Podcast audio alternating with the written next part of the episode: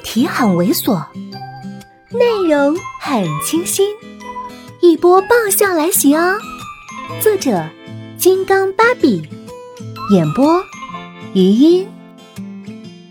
等到照片洗好之后，挑好了照片，又托运回去，我这只股票就心甘情愿的跟着股东回去了。回去的那些天，宋子妍忙着准备婚礼，我就忙着减肥。争取在婚礼前饿出一个窈窕淑女。这天，我按着咕咕叫的肚子在家里看电视，手机声大作，我有气无力的接起来，里面是久违的黄毛的声音：“青青，我听说你要回来是吗？”一想起来我就生气，聚起剩下不多的力气吼：“哎，你说你也太不厚道了！那天我问你离婚了没有，你就说没结不就得了？”看我现在这妙龄少女，化身少妇，哎，你担得起责任吗？你，我这么信任你，你怎么挖坑让我跳呢？可怜的是，最后还是宋子妍填的土。沉默了很久，他才说话，却也不是回答。我是来跟你告别的。啊？你要去哪儿？他似乎苦笑了一下，话筒里有些稀疏的气流。回美国，以后可能都不回来了。我脑子忽悠了一下，赶紧就问：“呃，什么时候飞机啊？”今天下午三点半。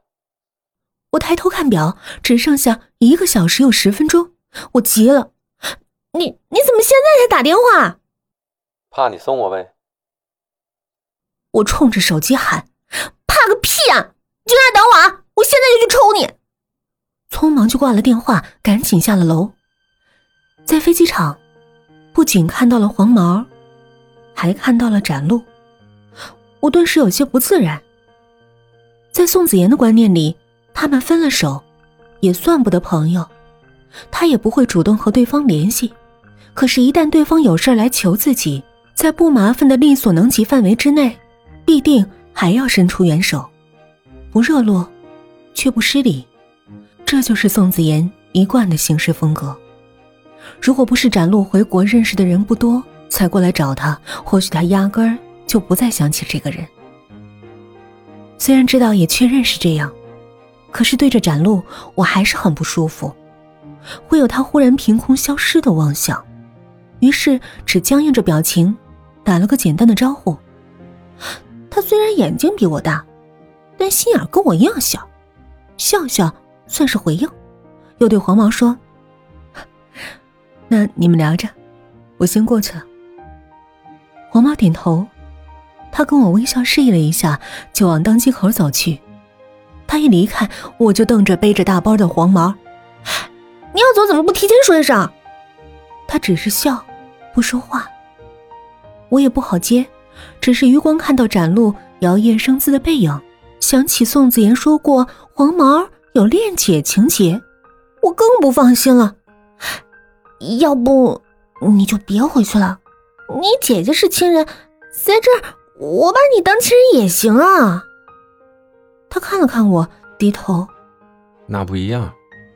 我看着他连起的下巴，垂下的眼睛，还有红润的嘴，这是我多少次欺负过的、压迫过的正太的脸孔啊！从我进公司以来，其实从头到尾他都在，从啼笑皆非的迎新开始。直到这一刻，其实仔细想想，每一次我失意伤感的时候，他都在我身边。从酒桌上彪悍带着心酸的告白，到医院里跟苏亚文的重逢，还有从青岛狼狈的逃回来，以及最后乌龙的酒会。每次我最狼狈心酸的时候，他都在，顶着正太的脸孔，被蹂躏，被欺压。他是我出了校门进公司的第一个朋友，我眼里不自觉的有点湿。没有走吗？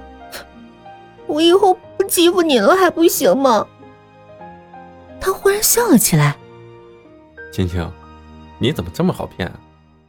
嗨，本集就到这里，下期见。